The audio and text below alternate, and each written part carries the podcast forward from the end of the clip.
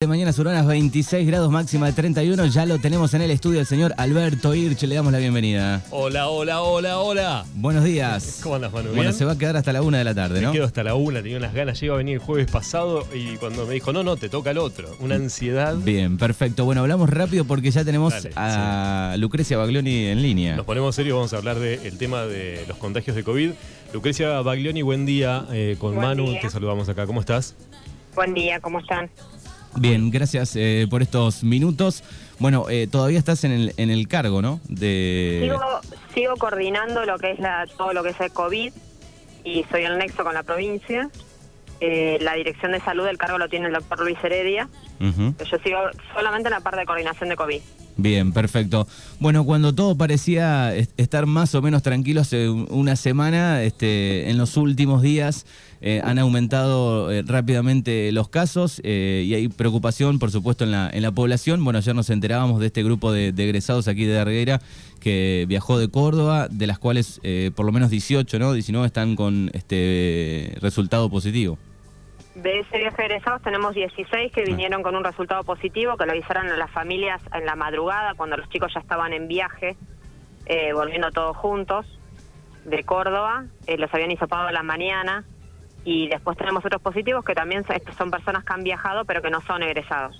Bien. Y hoy tenemos algunos positivos más también. En estos resultados, digo, se detalla también la cepa, porque se comenta que, bueno, que puede ser Delta, que puede ser Omicron. En realidad, la cepa en estos casos no lo hicieron. Sí lo vamos a hacer con la cepa de COVID. Se hace hacemos PCR, que es el hisopado que mandamos a hacer al PENA. Ellos secuencian todas las PCRs que enviamos. En realidad no nos devuelven el resultado específico del paciente, sino que es más para control epidemiológico, o sea, es para saber cómo está la población. Uh-huh. En el último rastreo que hicieron en la región, lo que nos dijeron fue una reunión que tuvimos por Zoom con la ministra de Salud de la provincia el 24 de diciembre, que estuvo Luis Heredia y yo conectados, que en realidad en la provincia de Buenos Aires se asume que hay circulación de Omicron en toda la provincia. Bien, no sabemos qué cepa tienen estos chicos que están contagiados, si es Delta, si es Omicron. Sí, lo que tenemos es que la mayoría son jóvenes sin factores de riesgo, que hay muchos que están vacunados. Entonces, que lo que esperamos es que todos lo puedan pasar en casa, el aislamiento, tranquilos, con tratamiento asintomático nada más. Que es como están ahora, hasta ahora están todos compensados bien, con síntomas banales o sin ningún síntoma. Uh-huh. Lucrecia, con respecto a este tema, bueno, se ha cuadruplicado la cantidad de contagios en la provincia de Buenos Aires, acá en Darregueira, ¿ustedes creen que esto va a seguir creciendo? Por lo menos, como dicen algunos, que va a ser hasta el 15E. Sí, en realidad lo que creemos es que van a aumentar los casos. Ahora tenemos un pico en Darregueira, lo más probable es que lo empecemos a tener también en las otras localidades del distrito, más en las vacaciones, que va a haber circulación de gente que viene y gente que viaja del distrito. Lo que nosotros tratamos de fortalecer ahora es que la ocupación de camas en el hospital está en cero. En la mayoría de las provincias hay poca ocupación de camas, esto es gracias a la vacunación. Entonces, por ahí reforzar a la gente que no se vacunó o que tiene carnet de vacunación incompleto, que por favor se acerquen a los centros de vacunación, que averigüen que tenemos vacunación itinerante y que se vacunen. Uh-huh. Desde los 3 años, a partir de los 3 años, que por favor se vacunen, justamente para que esto no sature los sistemas hospitalarios nuestros y de todo el país, obviamente. Vos sabés, Lucrecia, que recién, antes de hacer la nota con vos, hablaba con una oyente que me llamó preocupada, a ver si nosotros podíamos averiguar, una mujer ya de 60 años, 60 y algo, con algún tipo de enfermedad, y me dice, mira, yo ya me vacuné en septiembre, tengo miedo de que me enferme, de que me agarre la enfermedad, ¿cuándo me puedo vacunar? ¿Tengo que esperar el llamado? En realidad si ella tiene, lo que están dando ahora, salvo cuando se dan Sinopharm, que es a virus muerto, la tercera dosis se la dan al mes que le dieron la segunda. Cuando tienen alguna de las otras vacunas, que es lo que nos pasa con la mayoría, están vacunando tercera dosis a la gente que se vacunó hasta el 30 de julio, segunda dosis. Ajá. Entonces ella que se vacunó en septiembre, lo más probable es que le va a llegar el turno a través de la página de provincia en estos días o más adelante, pero es como que no urge la vacunación ahora, el refuerzo. Perfecto. Pero el refuerzo lo están dando generalmente a los 6 meses de la segunda dosis. Uh-huh. Estamos hablando con Lucrecia Baglioni aquí en Mañanas Urbanas.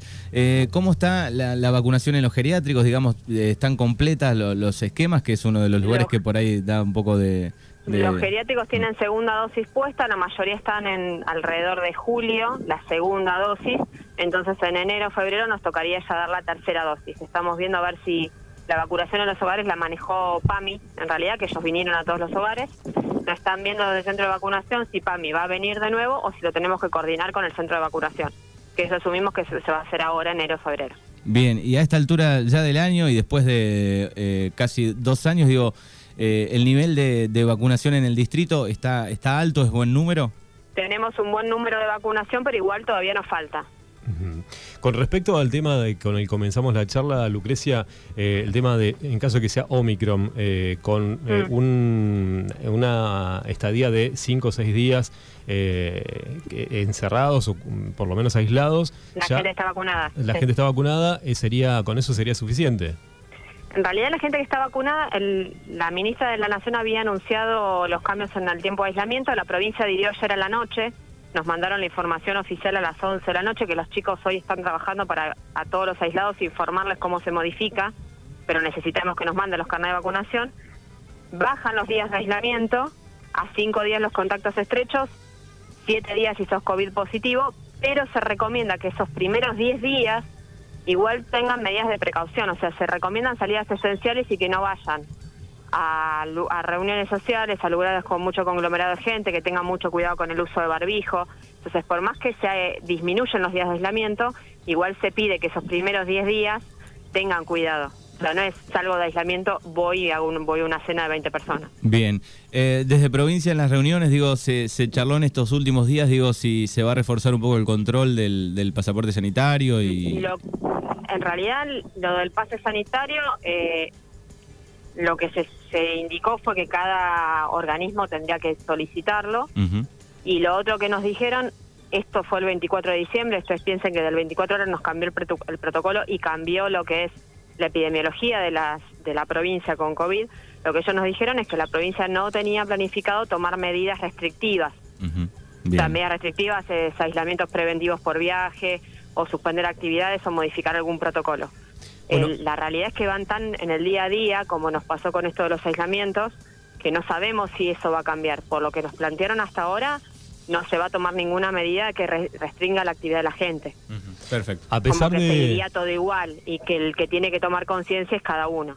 Lucrecia, a pesar de el gran explosión de contagios que hubo en estos días, también si es Omicron, en realidad no está afectando. No, Omicron en realidad es mucho más contagiosa, pero no es un alto grado de letalidad, de complicaciones por la cepa. Uh-huh. Se cursan un cuadro leve. Sí que es mucho más contagioso y que afecta a más personas.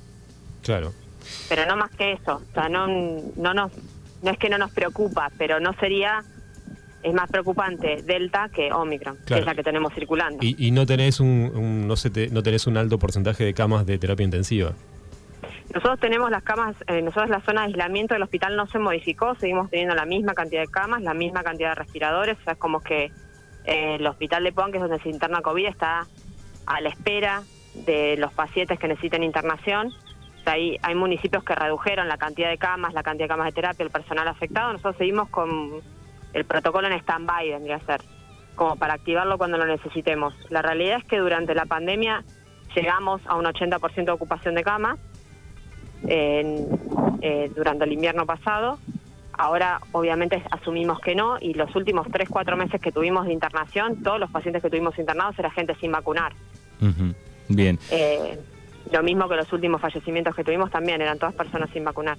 Claro, dato importante. Con esquema incompleto, o que no llegaron a hacer el esquema completo de vacunación. Sí. Ayer veíamos el mapa de la provincia, el 82% de los internados no tienen vacunas. Exactamente, entonces lo que le pedimos a la población es que se vacune. Exactamente. Bueno, Lucrecia, te agradecemos por estos minutos. No, gracias a ustedes. Hacía bastante que no hablábamos. Por suerte hacía bastante que no charlábamos. Era muy bueno. Sí, bueno, gracias por estos minutos. Buen día. Feliz año. Hasta luego. Adiós. Feliz año. Chao.